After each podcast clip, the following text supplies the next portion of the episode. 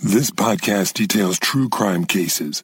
It contains adult themes and may contain descriptions of violence. It is not intended for children. Listener discretion is advised.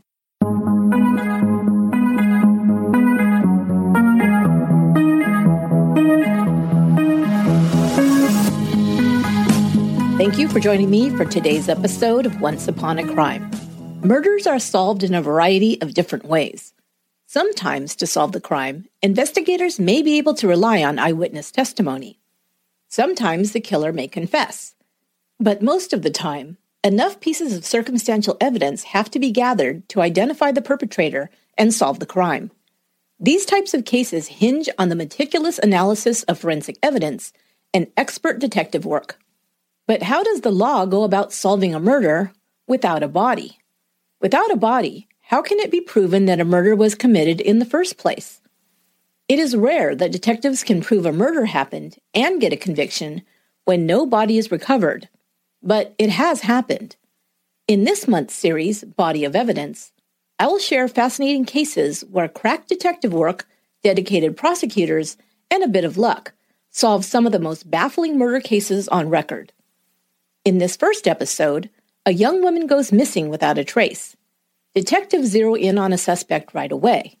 But without a body, a murder weapon, or even a definite crime scene, investigators would have their work cut out for them to charge and convict her killer to get justice for the victim and her family. This is Chapter 1 of Body of Evidence The Disappearance of Anne Marie Fahey.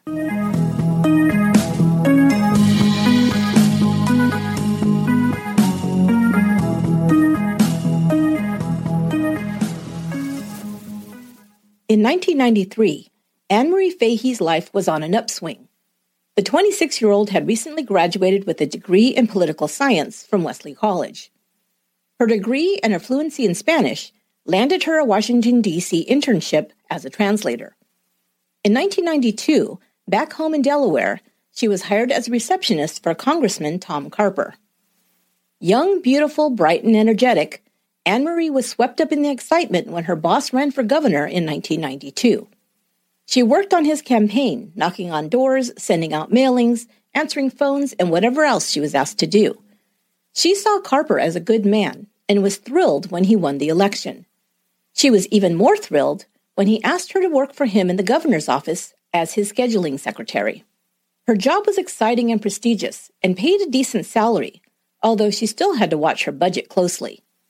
Anne Marie had wonderful relationships with her siblings, their spouses, and children, and a great number of friends who she spent nights out with, vacationed with, and who occasionally set her up on dates. Life was full of promise for Anne Marie. But not all was perfect. Anne Marie had just lost her grandmother, Catherine McGettigan, who she called Nan, the previous winter.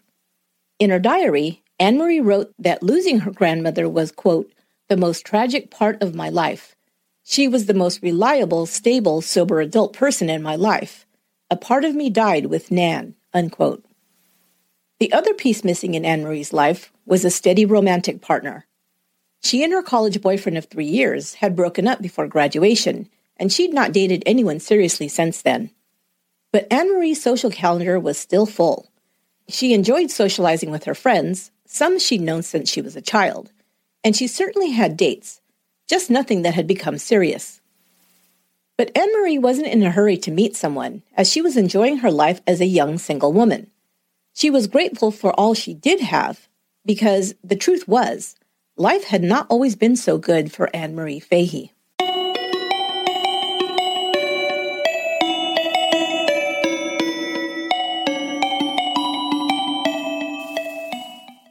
Marie Sinead Fahey was born on January 27, 1966, in Wilmington, Delaware. She was the youngest child of Robert Fahey and Kathleen McGettigan Fahey. There were six children in the Fahey family. Kevin was the firstborn in 1954, and the next four, Mark, Robert Jr., Brian, and Kathleen, came in quick succession with just one or two years in between each birth. Anne Marie, the baby of the family, made her entrance into the world six years after her only sister Kathy, and she was a surprise. The Faheys were Irish Catholics, of which there was a large population in Wilmington.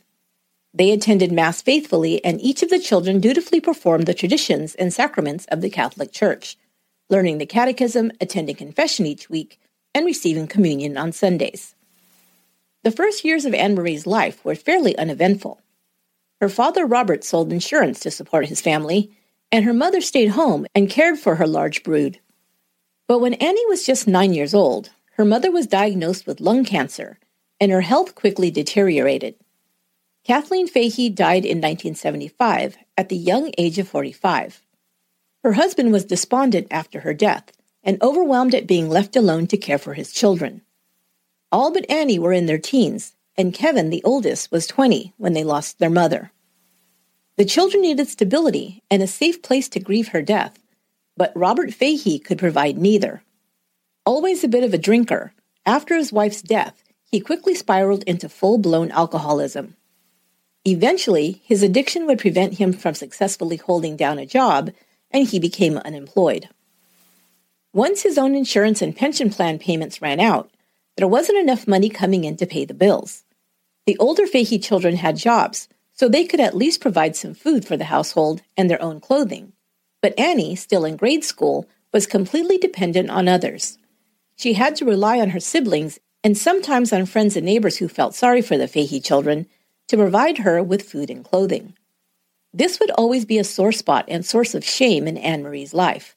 She never wanted to feel like a burden on others and would rather do without than accept handouts. The situation became more dire as Annie grew up.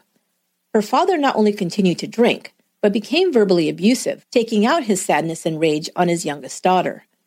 When he was drunk, he'd call Anne Marie names and ridicule her. She was called fat and ugly by her father. As she reached her teens, he'd also call her a slut. Annie was none of these things.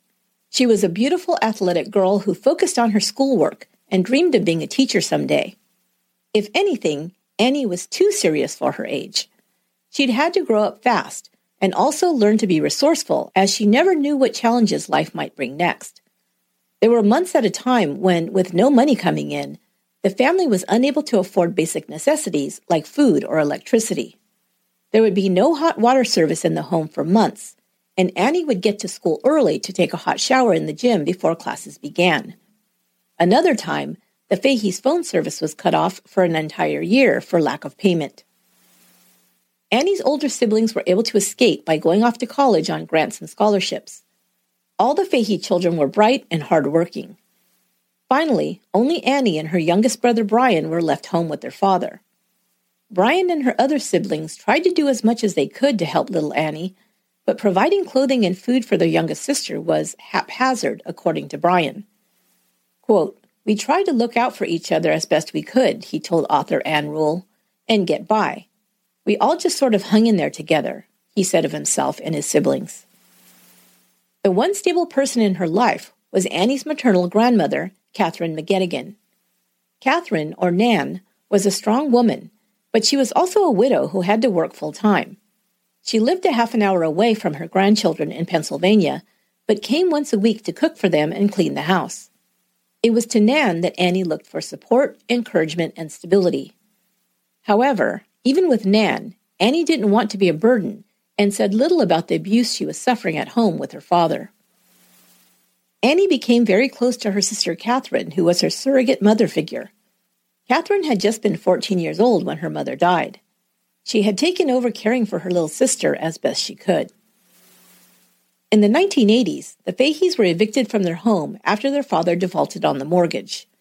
With her older siblings in college, Annie was offered a temporary place to live by a family friend, Carol Creighton. Now in high school, Annie was grateful that she would be able to continue attending Brandywine High, but felt like an intruder and a burden to Carol and her family.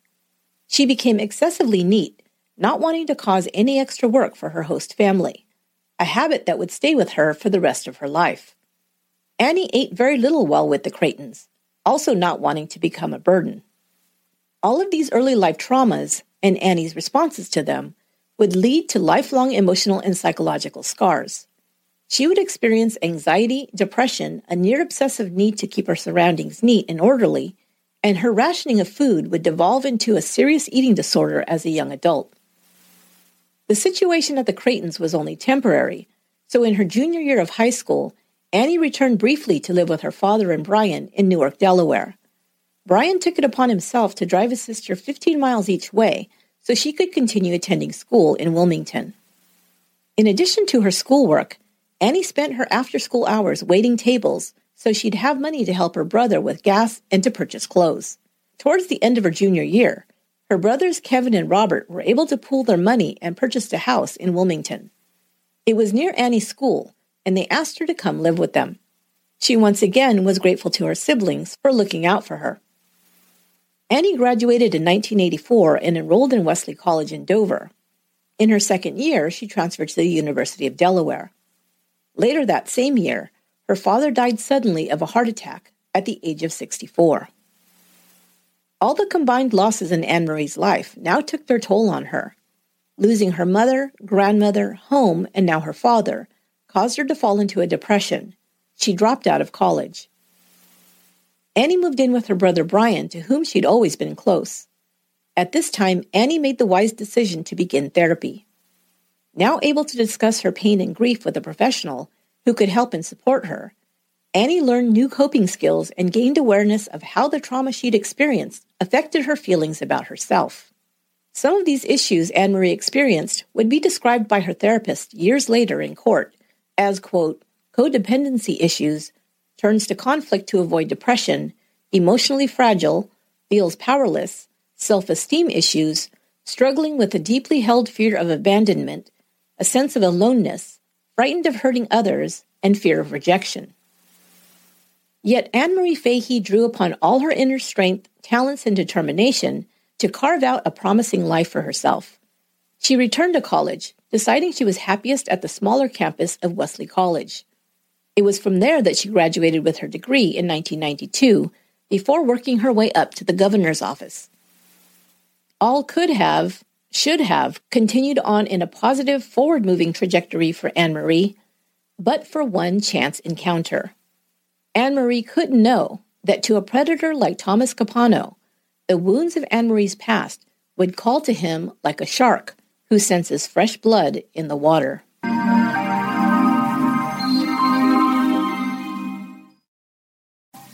Thomas Joseph Capano was the oldest son in a family of five children. His father, Louis Capano Sr., was a self made man. Born in Calabria, Italy, his parents emigrated to Delaware in the 1930s. His father was a bricklayer, and Louis took to the construction trade as well, becoming a carpenter. He met his wife Marguerite, and they moved into an apartment in Wilmington's Little Italy neighborhood. Their first child was a daughter, Marion, followed by Thomas, and then three more sons, Louis Jr., Joseph, and Gerard. Louis co founded a construction company and was just in time to take advantage of the demand for housing after World War II. Louis Capano and his partner developed entire neighborhoods of good, solid homes for families who were moving to the Wilmington area to work for the DuPont Company. As the business grew and became profitable, Lou Capano was able to build a large colonial style mansion on Weldon Road in Brandywine Hundred. As teens, the Capano children, the boys in particular, were given the best of everything by their parents. However, they were expected to work in the family construction business, spending summers hauling materials and scrapping out work sites. But Thomas, or Tommy, as the oldest, was the least interested in becoming an employee of Capano and Sons. Tommy was always a scholar of the family and was allowed to spend less time swinging a hammer and more time hitting the books. He attended Archmere Academy, a Catholic prep school. Tom Capano was never an A student, but he was popular and athletic, serving as student body president of his high school and becoming one of Archmere Academy's star football players. Everyone in town knew the Capano boys as privileged and popular. They drove sports cars gifted to them by their parents. Tom, it was said, was always his parents' favorite child. His father was beyond proud when Tommy was accepted to Boston College, a privilege he himself had never been afforded. While in college, Tom Capano met Kay Ryan, and they married in 1972. Kay graduated the following spring and began working as a public health nurse. Tom completed his degree and then entered law school. His parents supported him and his bride and paid their bills and Tom's tuition. Kay, however, loved her work and for some time would be the only one gainfully employed in their family of two. Kay was smart and beautiful and had been raised in a traditional Irish Catholic family. She always deferred to her husband and treated him like a king. The only thing she never acquiesced to was having a job. Tom would have liked her to stay home and focus on taking care of him and their home, but since they did not have any children in their first five years of marriage, she preferred to work. Kay even returned to school to earn a master's degree from the University of Pennsylvania in order to further her career. After passing the bar and completing an internship, Tom Capano took a job in the public defender's office, eventually becoming a prosecutor for New Castle County.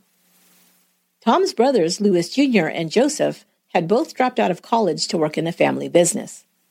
Lou secured a real estate license and exhibited a knack for making deals to purchase properties that Capano and Sons developed into money-making projects. He was able to secure the Branmar Plaza in Brandywine Hundred and the Midway Shopping Center in Milltown. Joey managed the construction sites and crew. The company also built and managed office buildings and apartment complexes, and the Capanos' wealth grew.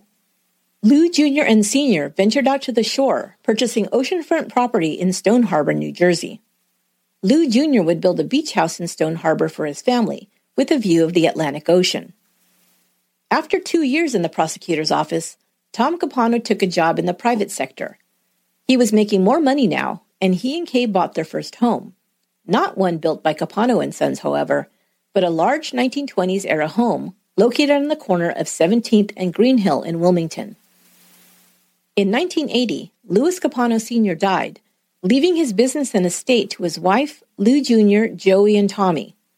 Jerry, his youngest son, had proven to be a bit of a wild child and irresponsible, so he and his sister Marion, who, in her father's view, would marry and be supported by her husband, only received a monthly allowance, but enough to see that they were well taken care of financially. Marguerite Capano now became dependent on her son Tom to handle her financial concerns and other affairs. Tom had always been considered the good son by Marguerite. Since she'd first married, she'd depended on her husband to handle their finances and pay the bills. Now she trusted only Tom to take over these duties, and he did so faithfully. In 1980, Tom and Kay had their first child, Christy. She would be the first of four daughters born to the couple. Katie was added to the family in 1982, Jenny in 1983, and Alexandra in 1985. In 1984, Tom Capano, who'd been made a partner in his law firm, took a pay cut to accept a job as Wilmington's city solicitor. Of course, he didn't have to worry about finances. He had plenty of money left to him by his father, as well as shares of Capano and Sons, and the family business was still making money hand over fist. Capano had campaigned for Dan Frawley, who became mayor of Wilmington in 1984. In 1986, he was offered the prestigious position as Frawley's chief of staff.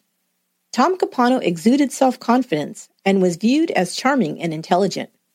It also didn't hurt that he had the Capano family fortune at his disposal and was able to give generously to political candidates. In 1990, the governor of Delaware, impressed with Thomas Capano's work for Mayor Frawley, offered him the job of chief counsel. Capano would serve in the governor's office for only two years before returning to the private sector, where he would become a partner in a law firm that was the bond counsel for the state of Delaware. In this position, he was able to use his many political connections to his advantage. He also made a very good salary. His work at the law firm of Saul Ewing would bring him into a collision course with a beautiful young brunette by the name of Anne Marie Fahey, in the spring of 1993.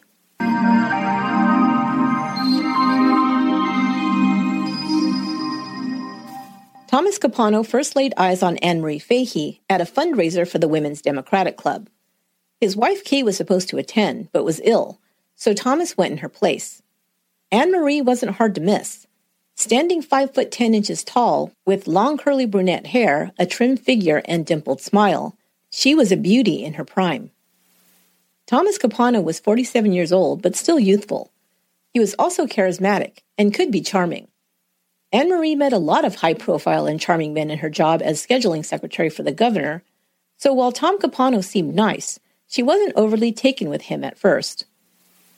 Capano's job brought him to the governor's office now and again, and he now made it a habit of stopping by Anne Marie's desk to chat. he began to draw out details of Annie's life about her siblings, her friends, and she appreciated his interest in her. She saw him as an older man who gave good advice and seemed to genuinely want to be helpful, and she liked that about him. He began to invite her to lunch so they could talk more, and Anne Marie accepted. Their casual friendship continued through the spring and summer of 1993. But in the fall of that year, Capano asked her out to dinner. She mentioned it to her friend, a coworker, who wondered if he didn't have a romantic interest in Anne Marie. Lunch was one thing, but dinner was definitely a date, her friend told her. Anne went anyway, and later confided that Tom Capano had kissed her when he dropped her off at her apartment. However, Anne Marie was still dating others. Perhaps that first kiss was something she had considered a mistake. But Tom Capano began using all his charm to woo Anne Marie. He had gotten her to share more personal details about her life, about losing her mother so young, her father's drinking, and growing up poor, by acting like a concerned friend.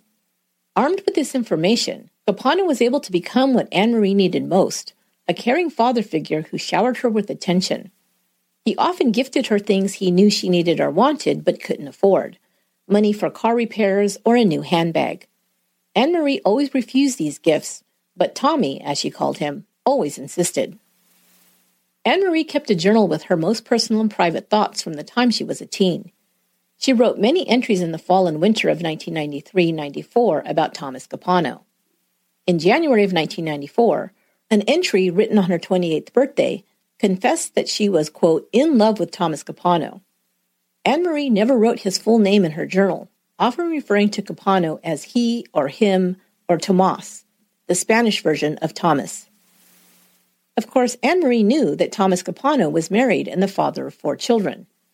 Having an affair with a married man went against all the morals and principles she'd grown up with as a committed Catholic and just a good person. She was deeply conflicted. On the one hand, she believed she had fallen in love with Thomas Capano, and yet she was ashamed of carrying on an illicit affair. She told no one except one or two very close friends that she had become romantically involved with the attorney. Of course, her family had no idea and never even heard the name Thomas Capano come out of Anne Marie's mouth. But once they began a sexual relationship, Thomas Capano began to be possessive and controlling towards Anne Marie. He called her incessantly and often criticized her about one thing or another. Her car was too old and unreliable. He wanted to buy her a new limited edition Lexus, but she refused to accept it. Her friends were bad influences, according to him, and he didn't understand why she'd want to hang out with them when she could be with him. She didn't eat enough, he said, so he'd insist on whisking her out of town to join him at expensive restaurants. By this time, Capano was aware that Anne Marie had an eating disorder. Stress often resulted in Anne eating even less. Still, he insisted on buying her meals, which she didn't want. He would then make her feel guilty for wasting his money, another one of her hot button issues.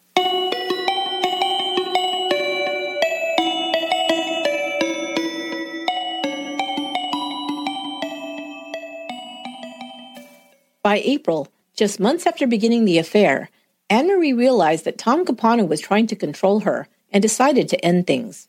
She wrote in her journal on April 26 that she'd ended the relationship. However, she would blame herself, writing, quote, Our relationship is finished. I know it's my problem and my fault, unquote. But Capano wouldn't let her go. Two days later, he called to say he couldn't live without her. He began calling several times a day. When she refused to answer his calls, he sent flowers with a note that said he needed only her in his life and decided to leave his family to be with her. This terrified Anne Marie. She never wanted to be the cause of a marriage to break up and felt tremendous guilt that she had ever even begun the affair.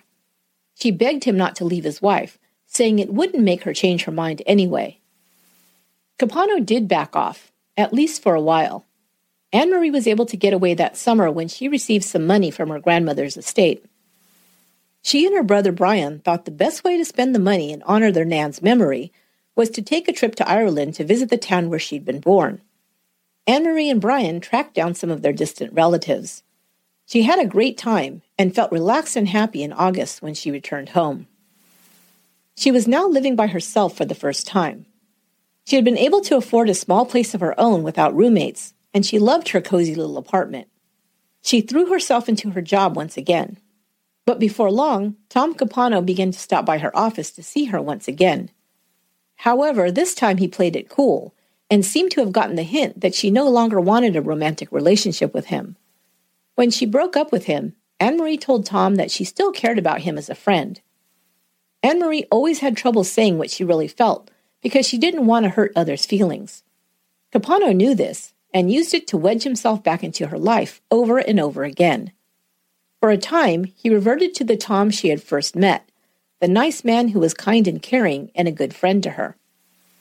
Anne had begun dating a man her age just before she left to Ireland. She liked him quite a lot, but when she returned, he had moved on and she realized he didn't care for her as much as she did for him.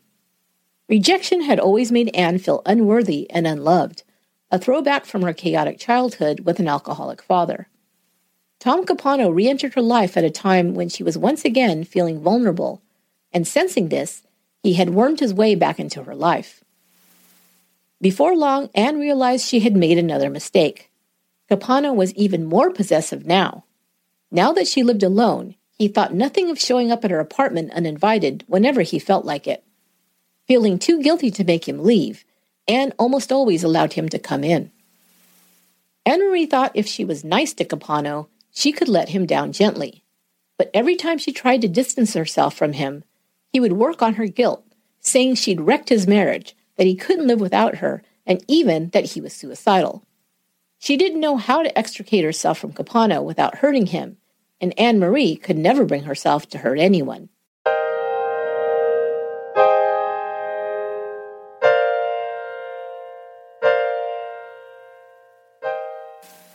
Then, in January of 1995, the therapist Anne had been seeing for over three years was killed in a car accident.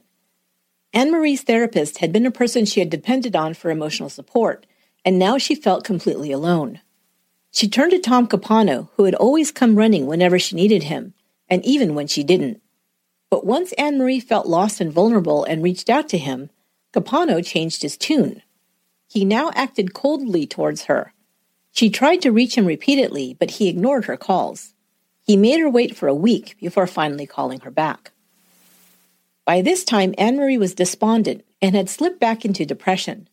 When Capano came back into her life this time, she gave in to his demands just to have his support. He began making decisions about which of her friends she could see, how she spent her time, and she began jumping to answer whenever he called. But feeling cocky now, Capano overplayed his hand. He tried to talk Anne into quitting her job at the governor's office. He said he'd secured a position for her at Capano and Sons as his brother's personal assistant. Since the job was located in North Wilmington, he said she should move and he offered to pay her rent in a new apartment. He also said he'd worked it out so she'd be paid the same salary she was making working for the governor. At this, Anne Marie balked. She woke out of her stupor she'd been in since the tragic death of her therapist and realized that Capano was trying to control her entire life. He'd started complaining not only about her friends, but also her apartment and her car. In his eyes, everything in her life was subpar. She could have so much more if she just let him help her, he said. He also began to criticize her clothes. He got angry if he thought her skirt was too short or her outfit too tight. In addition, he wanted to replace her clothes by buying her a new expensive wardrobe. This she would also not let him do. Then Capano discovered a new way to track Anne Marie. He began to send emails, several a day, from his law office to her government email account. He'd often dictate how she should spend her time on any given evening or weekend, basically wanting her to revolve her schedule around whatever time he could get away from his wife and family.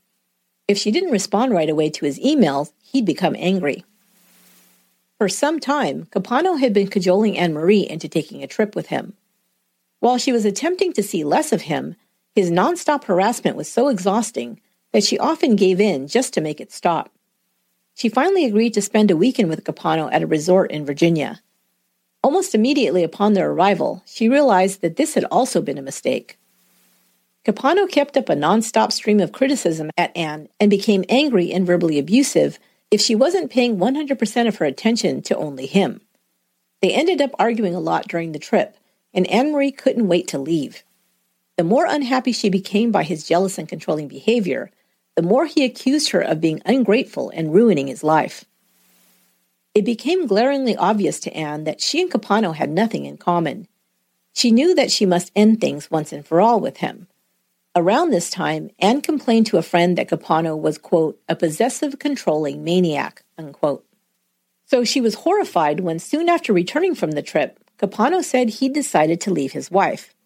This, she thought, was a disaster. She was trying to break things off with him, and if he left his wife, she'd never be rid of him. This, however, was just another manipulation on the part of Tom Capano. The truth was, he had already walked out on his wife of 23 years earlier that summer. He had been living at his brother Lou's mansion in Greenville. Tom continued to work on Anne Marie, barraging her with calls, drop in visits, and emails. But in September, she put her foot down and told him she would only see him on a platonic basis. She still couldn't bring herself to completely cut him out of her life, even though she wanted to. He became enraged and told her he'd left his wife for her and now his life was ruined and it was all her fault. She reminded him that she'd begged him not to make decisions based on her and that she never asked him to leave his wife. Anne Marie began ignoring his calls and emails and instead spent even more time with her family and friends. She and her brothers and sisters had always been close, and now that her siblings were marrying and having families, Annie loved spending time in their homes and being Aunt Annie to her nieces and nephews. Her brother Kevin had married and was a financial planner for Allstate Insurance. Robert Jr. had become a commercial mortgage banker and was also married. Brian, married to Rebecca, was a teacher and a coach at the Friends School and Kathleen had married Patrick Hosey and worked as a clinical coordinator of education at the Bryn Mawr Rehab Hospital. Mark Fahey, the second oldest in the family, perhaps affected more greatly by his early life trauma, had trouble with drugs and alcohol since he was a teen. He had been in and out of rehab, and he and his wife Debbie had divorced. But Anne was particularly close to Mark's son Brian, perhaps because of his father's challenges. Anne had a standing date with her little nephew to have dinner with him every Monday night. Anne Marie filled her calendar with visits to her family, as much to enjoy being with them as to avoid Thomas Capano. Soon, however, another name would begin to show up on her calendar.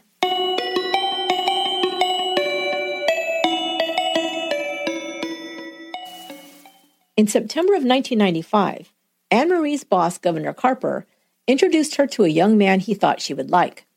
His name was Michael Scanlon, and he was a 30 year old executive with MBNA America Bank. In his position, Mike was responsible for providing grants to charitable organizations.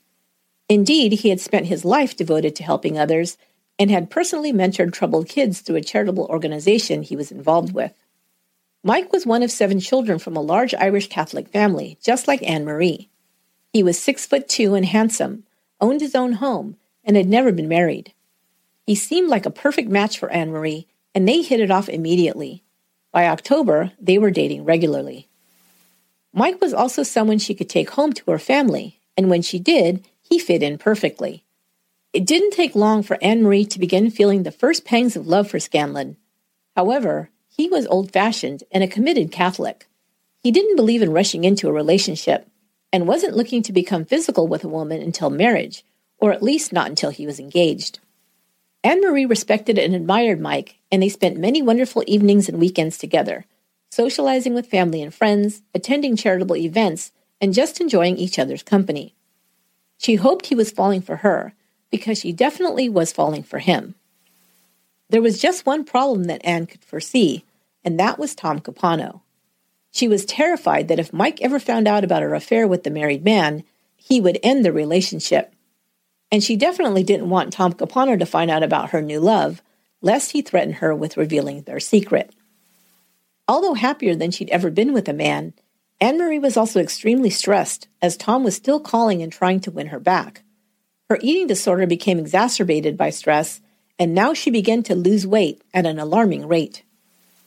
Capano did find out about Mike and did threaten to reveal their affair. Anne continued to try and hold him off by remaining friendly but trying to be in his presence as little as possible. For a time, she would only communicate with Capano by email. She hoped that with less contact, he might get tired of trying to see her and give up. Her friends noticed how unhealthy Anne Marie began to appear. By April of 1996, her eating disorder was out of control. She was taking up to 15 laxatives a day and keeping to a diet of under 200 daily calories. The 5 foot 10 Anne Marie wrote in her journal at that time, quote, I was diagnosed with bulimia. My weight is currently 125 pounds. Pretty skinny, but I want more. Unquote. When her friend expressed her concern and asked if Tom Capano's harassment wasn't making her sick, Anne answered, I can't control him, but I can control what I put in my body.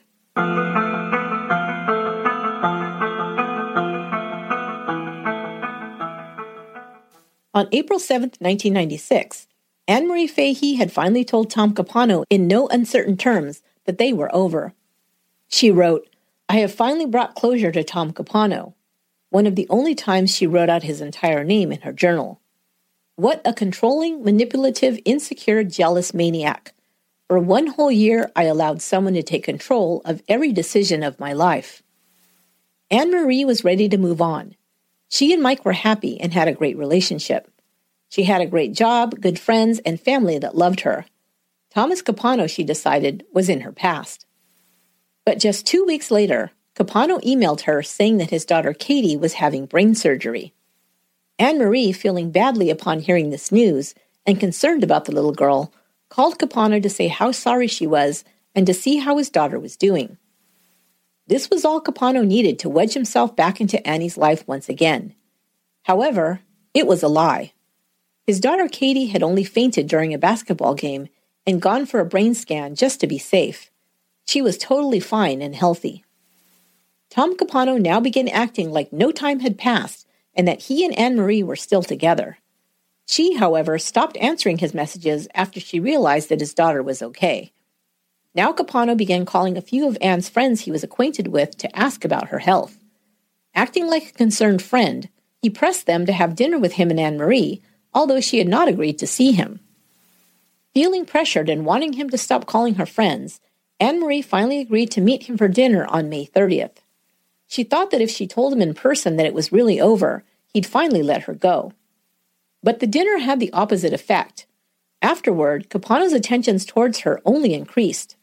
He sent Anne Marie cards and letters with money enclosed, stopped by her apartment multiple times, and generally made himself a nuisance.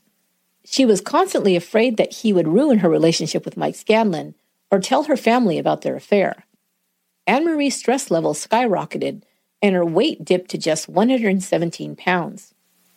On June 12th, Anne Marie fainted at work. She didn't want her coworkers or Mike to know how serious her eating disorder had become. The only one who did know the full extent of her illness was Tom Capano. She called him and asked if he could pick her up from work and take her home, as she was still feeling dizzy and lightheaded. Tom Capano had already convinced himself that he had Anne Marie back, and in his mind, this was confirmation. Now he decided that Anne Marie would be his forever.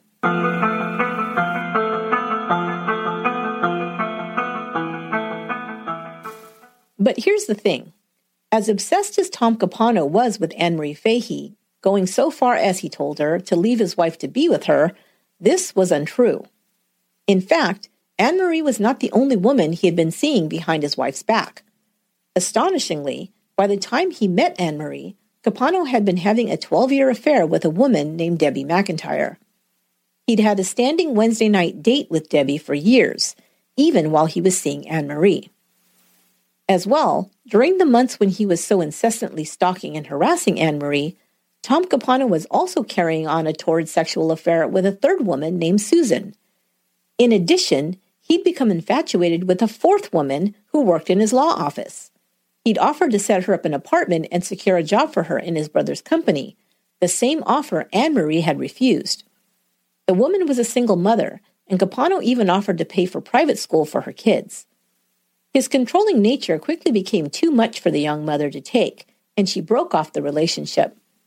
Luckily, she had more luck shaking Tom Capano off than Anne Marie had.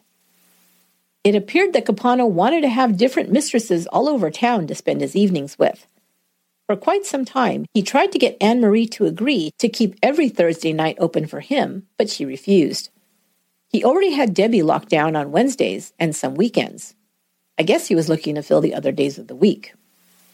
But Debbie McIntyre had been having an affair with Tom Capano since 1980, Debbie, like Anne Marie, had had a chaotic home life as a child. Her mother suffered from severe emotional issues and had an episode for which she was hospitalized when Debbie was just two years old. She and her brother were shuttled off to live with their grandparents while her mother remained in the hospital for six months. When she returned, Debbie's father said it was too stressful for their mother to have the children around. He moved himself and his wife into another house, leaving his children behind. They were allowed to see their mother only for short visits, and their father all but abandoned them. Her mother also became dependent on drugs and alcohol. Debbie married and had two children.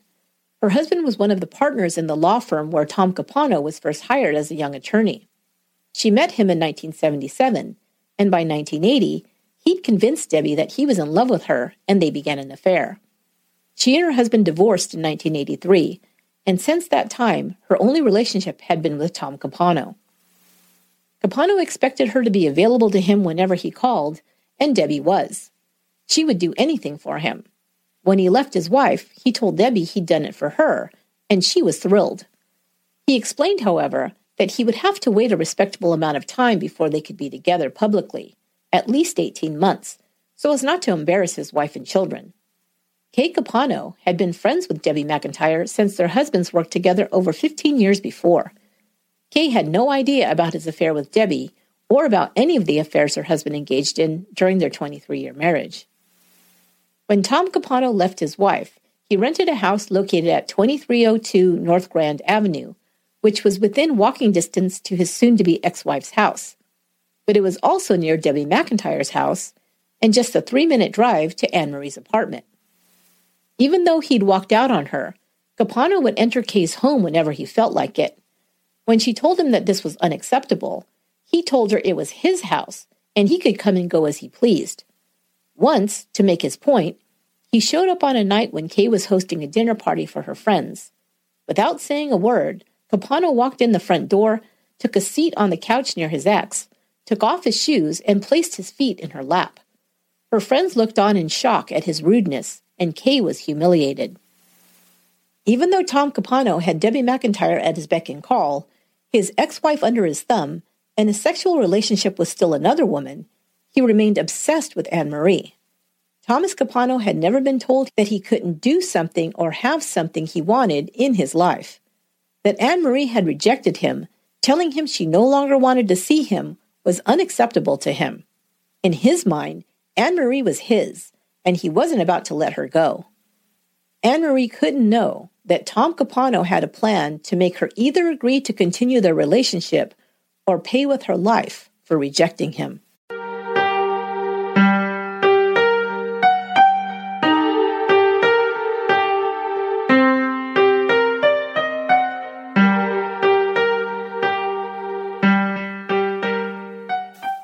Saturday, June 22, 1996, began the last weekend of 30 year old Anne Marie Fahey's life. On that day, she went shopping with her sister Kathleen. Browsing in one of her favorite clothing stores, Talbot's, she tried on a pantsuit that she loved.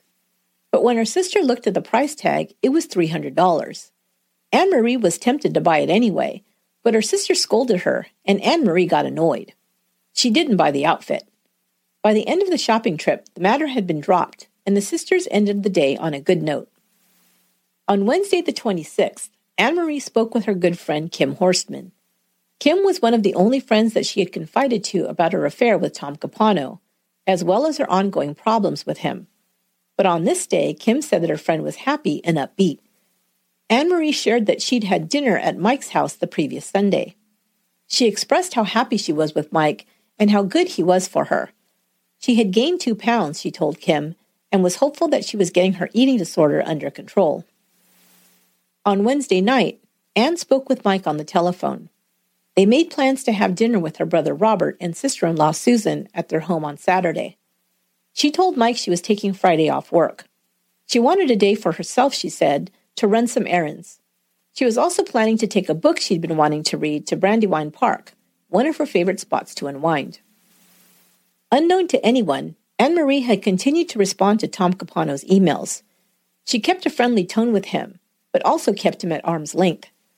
She no longer loved him and wasn't interested in seeing him romantically, but was trying to be kind about it. He'd been a friend to her in the past, and she didn't want to hurt him or be ungrateful for what he'd done for her. But Anne Marie knew that if she gave him any encouragement, things would most likely end up badly, so she restricted communication with him through email only. But Tom Capano had not given up. He'd continued to badger and cajole Anne, saying it was only fair for her to see him at least once in person. He most likely knew that, like in the past, if he kept up the pressure, Anne Marie would eventually give in and agree to see him. So on that Wednesday evening, he emailed her once again to tell her he had something that, quote, would make her smile, end quote. He asked her to dinner that night. He wanted to take her to Panorama Restaurant in Philadelphia. It had been one of his favorite spots to take her to when they were seeing each other. Unknown to her, he'd also taken other women there. Tom had always made a big show of treating Anne Marie to an expensive meal and good wine. He often ordered for the both of them, something that bothered her. As it was, she had difficulty eating very much, and it was stressful for her to see him spend so much on a dinner she could not bring herself to eat. He then insists that the servers wrap up the food she didn't finish and send them home with her. Truth be told, the heavy meals Tom liked to order often made her stomach turn. So Anne Marie wasn't eager to have dinner with Tom Capano, especially not at a romantic restaurant he'd once taken her to on their dates. She must have begged off somehow, because Tom Capano's last email to Anne Marie would be logged in at 11:30 a.m. Thursday morning, June 27th. From his message, it was clear that they had not met up the night before. He asked her to please call him as soon as she could. She did not send a return email. Anne Marie worked her regular schedule at the governor's office on Thursday, leaving about 4:30 p.m. She kept an appointment with her psychiatrist at 5. From there, it's believed, she went home. Thursday, early evening, was the last time anyone ever saw Anne Marie Fahey.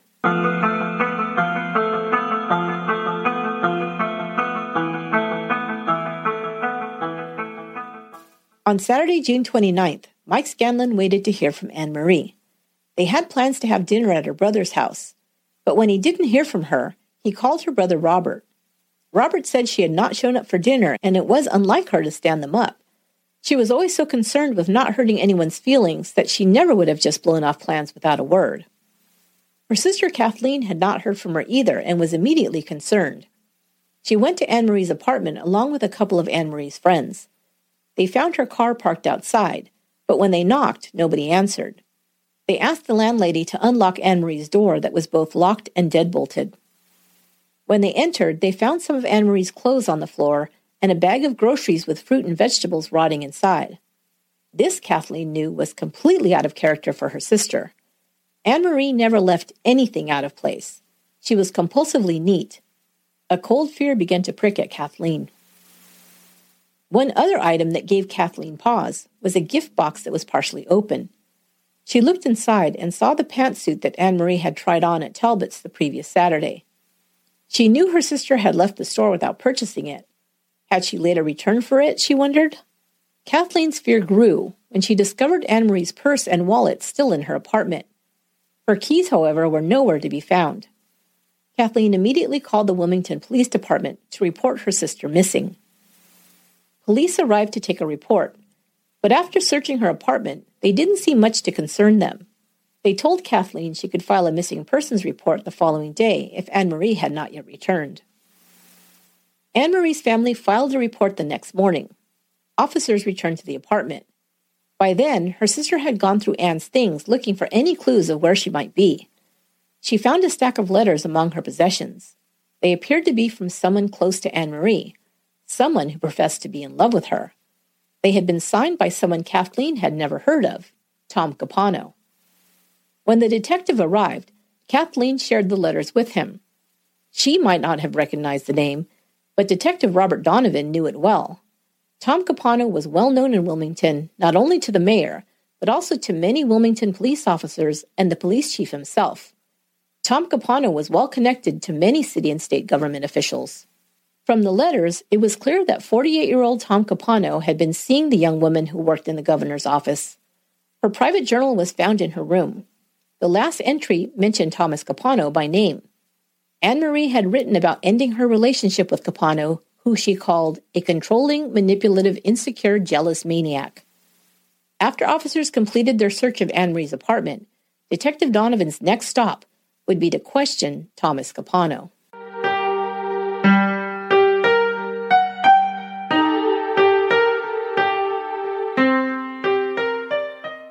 Early Sunday morning, Detective Bob Donovan arrived at Thomas Capano's rental home. Capano had been asleep, but allowed the officer in and was cooperative in answering his questions. He admitted that he'd last seen Anne Marie on Thursday evening. He told Donovan he'd picked her up from her apartment around 6:30 and taken her to dinner at Panorama Restaurant. After dinner, they'd stopped at his house briefly. He'd packed up some groceries from his house to give to her and also had a gift for her, he said the pantsuit he'd ordered from Talbot's. Capano said he'd then driven her to her apartment. He'd entered only briefly, carrying the bag of food upstairs. He'd put the groceries on the counter, used the bathroom, and left. Capano reported that he left just before 10 p.m. Donovan told him he was probably the last person to have seen Anne Marie, and when asked where he thought she might be, Capano told the detective that Anne Marie was, quote, an airhead who probably went to the beach for a few days. He said she told him she'd had a big fight with her sister and was upset about this on Thursday night. He also said that she'd recently been suicidal. He went on to explain that Anne Marie had psychological problems that he had been helping her with. Asked about the nature of his relationship with Anne Marie, Capano admitted that they had a sexual relationship in the past, but had been just good friends for about the last six months. The detective asked for Capano's permission to search his house. He declined, saying his daughters were asleep upstairs and he didn't want them to be woken up by police officers in their home. It was later determined that this was untrue. They were with their mother that weekend. Donovan said he'd like to come back the following day to conduct a search, and Capano told him that that would be fine. But when officers returned on Monday, Capano was not home. Meanwhile, the investigation continued. Anne Marie's neighbors were interviewed. One said he'd heard someone going up to Anne Marie's apartment about 10 p.m. on Thursday night. He'd heard just one pair of footsteps, but he didn't think it was Anne Marie, as he described it as a much heavier step. The server at the Panorama restaurant who had served the couple on Thursday night was tracked down and questioned. Yes, she recognized the two people from photos as the couple she'd served. She said that Anne Marie had been quiet and appeared to be upset that evening. She'd barely touched her food. The man had ordered for both of them, and when the check came, pulled out his credit card, but gave the sales slip to Anne Marie to add the tip and sign for them. There had been no activity on Anne Marie's credit cards or bank account after June 28th. Credit card records were also subpoenaed for Tom Capano. The following weekend was the 4th of July. A large search was conducted by officers and Anne Marie's family and friends in the area surrounding her apartment, including Brandywine Park. A $10,000 reward was announced for information leading to the discovery of her whereabouts. When the media picked up the story that a pretty young woman who worked in the governor's office had gone missing, Anne Marie's picture and details of her disappearance were reported widely. The FBI was brought in since Anne Marie's case crossed state lines. She'd gone missing from Wilmington, Delaware, and the last place she was seen was in Philadelphia, Pennsylvania. When phone and credit card records for Thomas Capano were finally retrieved, investigators noticed one interesting purchase. He'd spent $300 on a new rug. When Detective Donovan had interviewed Capano in his home, Capano had told him he'd just recently moved in. All the rugs and furnishings looked brand new to Donovan. Why had Capano needed to purchase a new rug, he wondered. Capano's regular housekeeper was also interviewed. She said she normally came in every other week to clean. But during the first week of July, the week after Anne Marie had gone missing, Capano asked her to skip the scheduled cleaning that week. He'd called her back three weeks later, and she'd returned to clean. She noticed then that the couch that had been in the living room was gone. In its place were two chairs. The rug in that room was new and not the one that had been there previously. A search warrant was served for Capano's home on July 31st. Officers noted that the house was spotless. The rug in the living room was pulled up and the floor underneath was examined, but nothing was found. Donovan had a hunch that the missing furniture and rug held a clue as to what had happened to Anne Marie Fahey. He ordered the team to go over the living room with a fine tooth comb. The search yielded just two spots found on a baseboard in the living room that appeared to be blood. They were collected and carefully preserved. Without a body, there was still no sample of Anne Marie's blood to compare them to. Forensic DNA testing was still in its infancy, and the only other samples they could use for comparison would be Anne Marie's parents, who are both deceased. DNA from her siblings could not provide a DNA match with the testing capabilities available at that time. It appeared that the investigation had hit a wall, but because of Anne Marie's giving nature, it was discovered that she donated blood regularly. Investigators were able to track down what remained of her blood sample from the blood bank's lab to use as a comparison. They were able to determine that her DNA matched the blood drops found in Thomas Capano's living room. Six weeks had passed since Anne Marie's disappearance when detectives caught their next break. A project manager employed by Louis Capano Jr. called the FBI after hearing news of the investigation into Anne Marie's disappearance. He reported that on July 1st, the Monday after Anne Marie was last seen, his boss Lou, Tom Capano's brother, had sent him to a construction site to have the dumpsters emptied. He'd found this curious, since they were not scheduled to be emptied for at least another week. In addition, he found it odd that when he got to the site, none of the dumpsters were full. Dumpsters were never pulled until they were full, he said, due to the cost. The dumpsters from the construction site were traced to a Delaware landfill.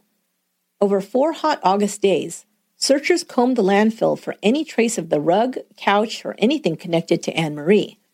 Nothing was found. Under oath, Lou Capano denied asking his project manager to dump the bins early. Eight weeks after Anne Marie's disappearance, investigators were finally able to retrieve Tom Capano's cell phone records. They listed numerous phone calls to Debbie McIntyre. Upon interviewing Debbie, they learned of her long term affair with Thomas Capano.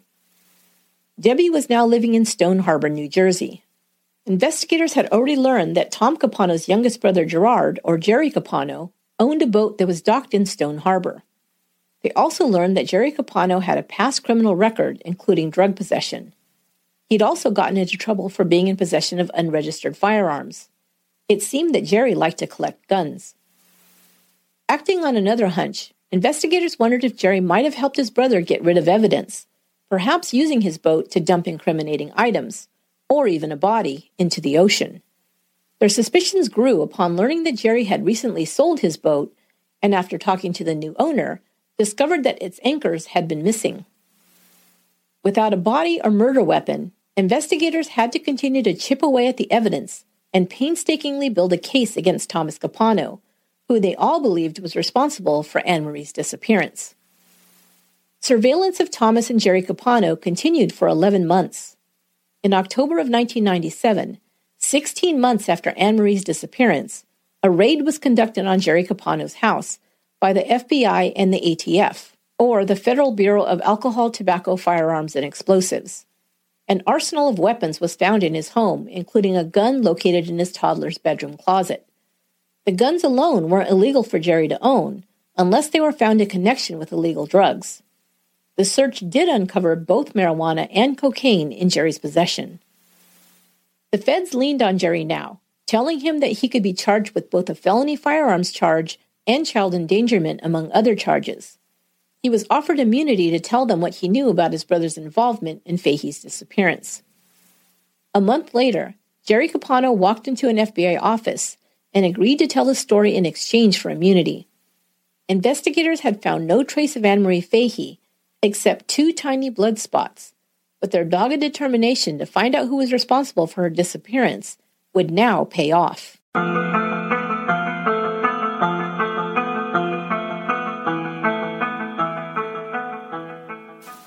The story Jerry Capano told began in February of 1996, four months before Anne Marie's disappearance. That month, his brother Thomas Capano had come to him for help. Tom claimed he was being extorted by someone whom he did not name. He asked Jerry for cash and a gun. Jerry, who'd been helped several times in the past by his big brother, quickly agreed. Tom had used his connections a couple of times when Jerry had been facing jail time on drug charges and had gotten him out of a jam. Jerry had always looked up to his big brother, who was like a father figure to him. Tom told his brother he might also need the use of his boat someday.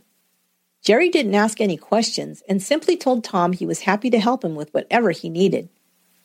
But some months later, Tom returned the gun to Jerry and said that the cash had been enough to handle his problem. Jerry was relieved. But then, on Friday, June 29th, Tom showed up at Jerry's house in the morning, asking for his help once more. He said he now needed to use the boat. Jerry, who said he still believed that his brother was trying to get rid of whoever was extorting him, immediately asked, Did you do it? Tom answered yes. Jerry was alarmed and told his brother he didn't want any part of it. Tom kept at him, saying that he didn't have anyone else to turn to. He reminded him that he'd helped him out of trouble more than once and now was asking him to return the favor. Jerry finally gave in, and Tom then asked him to meet him at his house. When Jerry arrived, Tom was in the garage. He asked him for help in moving a 40 gallon cooler into his SUV. He told Jerry they were going to take it out on the boat and dump it overboard into the sea. Tom also wanted to dispose of a large rolled up rug that Jerry saw in the garage. Jerry told him it would not sink, so they left it behind.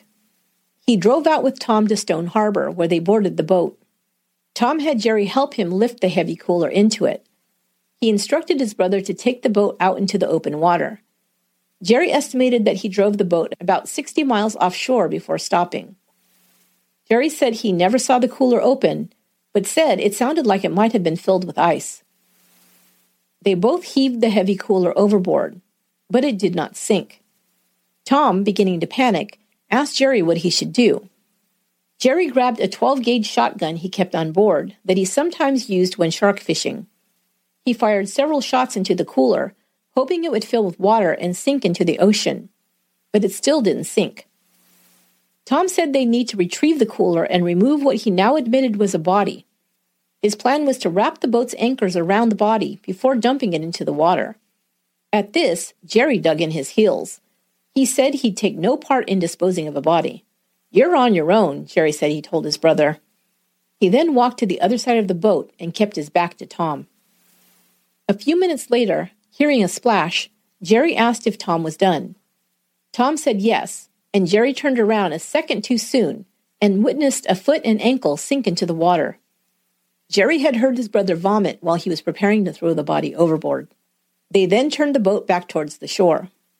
When they were still a couple of miles out, Tom removed the lid from the cooler and threw it and the cooler that was now full of bullet holes into the ocean. But Tom wasn't through needing Jerry's help just yet. When they returned to Tom's house, he took him into the living room. There, Jerry saw that the sofa had a large blood stain on its back cushion, located about shoulder high. Jerry helped Tom load the sofa and the rug from the garage into his truck. They took both and disposed of them in the dumpsters on one of the Capano brothers' construction sites. On November 12th, Thomas Capano was arrested for obstruction of justice. Charging him with murder would still take time. Investigators had a confession after the fact, but still had to corroborate Jerry Capano's story. This would be difficult to do without a body, a murder weapon, or other physical evidence. When it was reported in the news that investigators believed the missing woman had been murdered, and her body concealed in a cooler and dumped in the ocean, a fisherman contacted authorities to tell them of his find. On the 4th of July 1996, he had been fishing from his boat miles from Stone Harbor when he found a large white cooler floating in the ocean. It was missing its lid and appeared to have several bullet holes in it. He didn't think much of this, as people often shot at sharks while catching them. He thought someone was pretty careless to ruin a large expensive cooler like that and retrieved it. He replaced the lid, patched the holes, and had been using it ever since. He took investigators to look at it, and it was exactly as Jerry Capano had described. While investigators had provided the press with details about the cooler, they had not mentioned the missing lid or the bullet holes. With this piece of evidence, they could corroborate Jerry's account.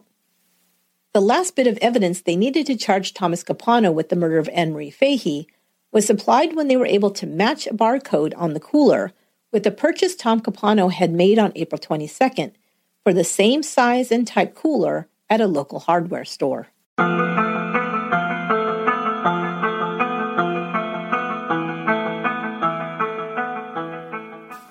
What about the murder weapon? Well, that puzzle piece fell into place when investigators found a record of a gun purchase made by Debbie McIntyre, Tom Capano's mistress.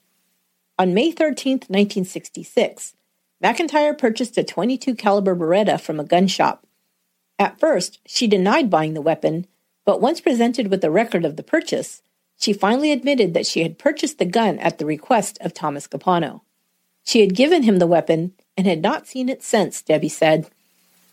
Thomas Capano's trial began in October of 1998. The prosecution explained to the jury that Thomas Capano wanted complete control over Anne Marie Fahey. It was their contention that when she broke things off with him, he began planning to end her life if she would not take him back. He made one final attempt on Thursday, June 27th, taking her out for a romantic meal and then to his home where he presented her a gift of an expensive outfit. Anne Marie, wanting nothing more to do with Thomas Capano, refused his gift and told him she was through with him. Enraged at being rejected, Capano pulled out the gun and shot her in the head, killing her. He then placed her body in the cooler that was in his garage, possibly filling it with ice to keep it from decomposing too quickly. Picking up the bag of groceries he'd set aside for Anne Marie, as well as the gift box with the Talbot's outfit and Anne Marie's purse, he returned to her apartment he left these items in her apartment to make it look as if she had returned home that evening. He'd had to take her keys with him in order to lock the deadbolt to her front door before leaving. The next morning, he arrived at his brother's house to ask for help in disposing the body. Thomas Capano insisted on taking the stand in his own defense. His defense team told him this would be a mistake, but Capano, who believed himself to be a great attorney and who always did what he wanted, did so anyway. It was not a good strategy. Capano admitted only to disposing of Anne Marie's body. In his version of events, he and Anne Marie were still in a relationship. They'd had dinner that evening and were back at his house when Debbie McIntyre arrived unexpectedly. She'd become hysterical when she saw her longtime lover in the arms of another woman. She pulled a gun out of her purse and began threatening to kill herself. Capano claimed he had tried to take the gun away from her and in the struggle it had fired, striking Anne Marie in the head and killing her instantly. In order to protect Debbie, Capano said he had decided to dispose of Anne Marie's body, which he now realized was a mistake. Well, the jury wasn't buying what Thomas Capano was selling. On January 17, 1999, he was found guilty of first degree murder and sentenced to death. It was the first time in Delaware history that a defendant was found guilty of a capital crime without a body. Upon handing down his sentence, Judge William Swain Lee called Thomas Capano, quote, a ruthless murderer who feels compassion for no one and remorse only for the circumstances in which he finds himself. He is a malignant force from whom no one he deems disloyal or adversarial can be secure, even if he is incarcerated for the rest of his life.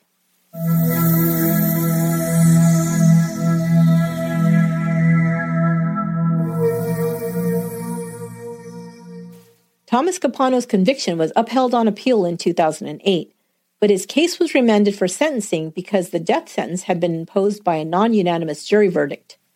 The state then abandoned its efforts to seek capital punishment, and Capano was resentenced to life without parole. Capano's appeals ended in 2008. Thomas Capano suffered from a serious case of colitis while in prison, an intestinal ailment. Using his illness as a reason, he often declined to appear in court. When he did appear, he was nearly unrecognizable. Prison life had aged him quickly, and he'd also become obese. He died in prison of a massive heart attack in 2011 at the age of 61. Anne Marie's brother, Robert Fahey, asked a comment, said that Capano's death was, quote, long overdue. Given that he never atoned for his sins, he never admitted he was guilty, and he ruined many people's lives, my guess is that he went straight to hell, and that's where he belongs, Fahey said. Anne Marie's family filed a wrongful death suit against Capano and his brothers for their part in the attempted cover up of the murder. A memorial plaque was placed to honor Anne Marie in Brandywine Park in Wilmington, at the spot where she most liked to visit. That will do it for this episode of Once Upon a Crime. This was an extra long episode, but there are even more surprising details that I had to leave out if I was ever going to get this episode out on time. Before the murder of Anne Marie Fahey, Tom Capano had stalked another young woman off and on for many years. He also tried to have some of the people connected to his murder case killed. I'll share those details in a supplemental episode to this case on Patreon. To join our Patreon for as little as $2 per month and get more content, ad-free episodes, and more, go to patreon.com slash onceupon-a-crime. If you'd like to read more about this case, I recommend Ann Rule's excellent book titled And Never Let Her Go. Don't forget to register for CrimeCon House Arrest.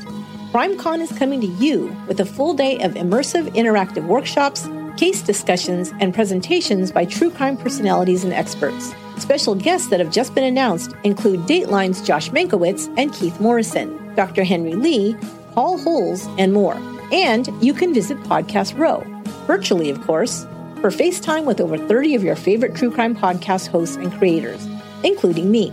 It will all stream live on Saturday, November 21st, so you'll want to get your tickets now at crimecon.com slash house arrest.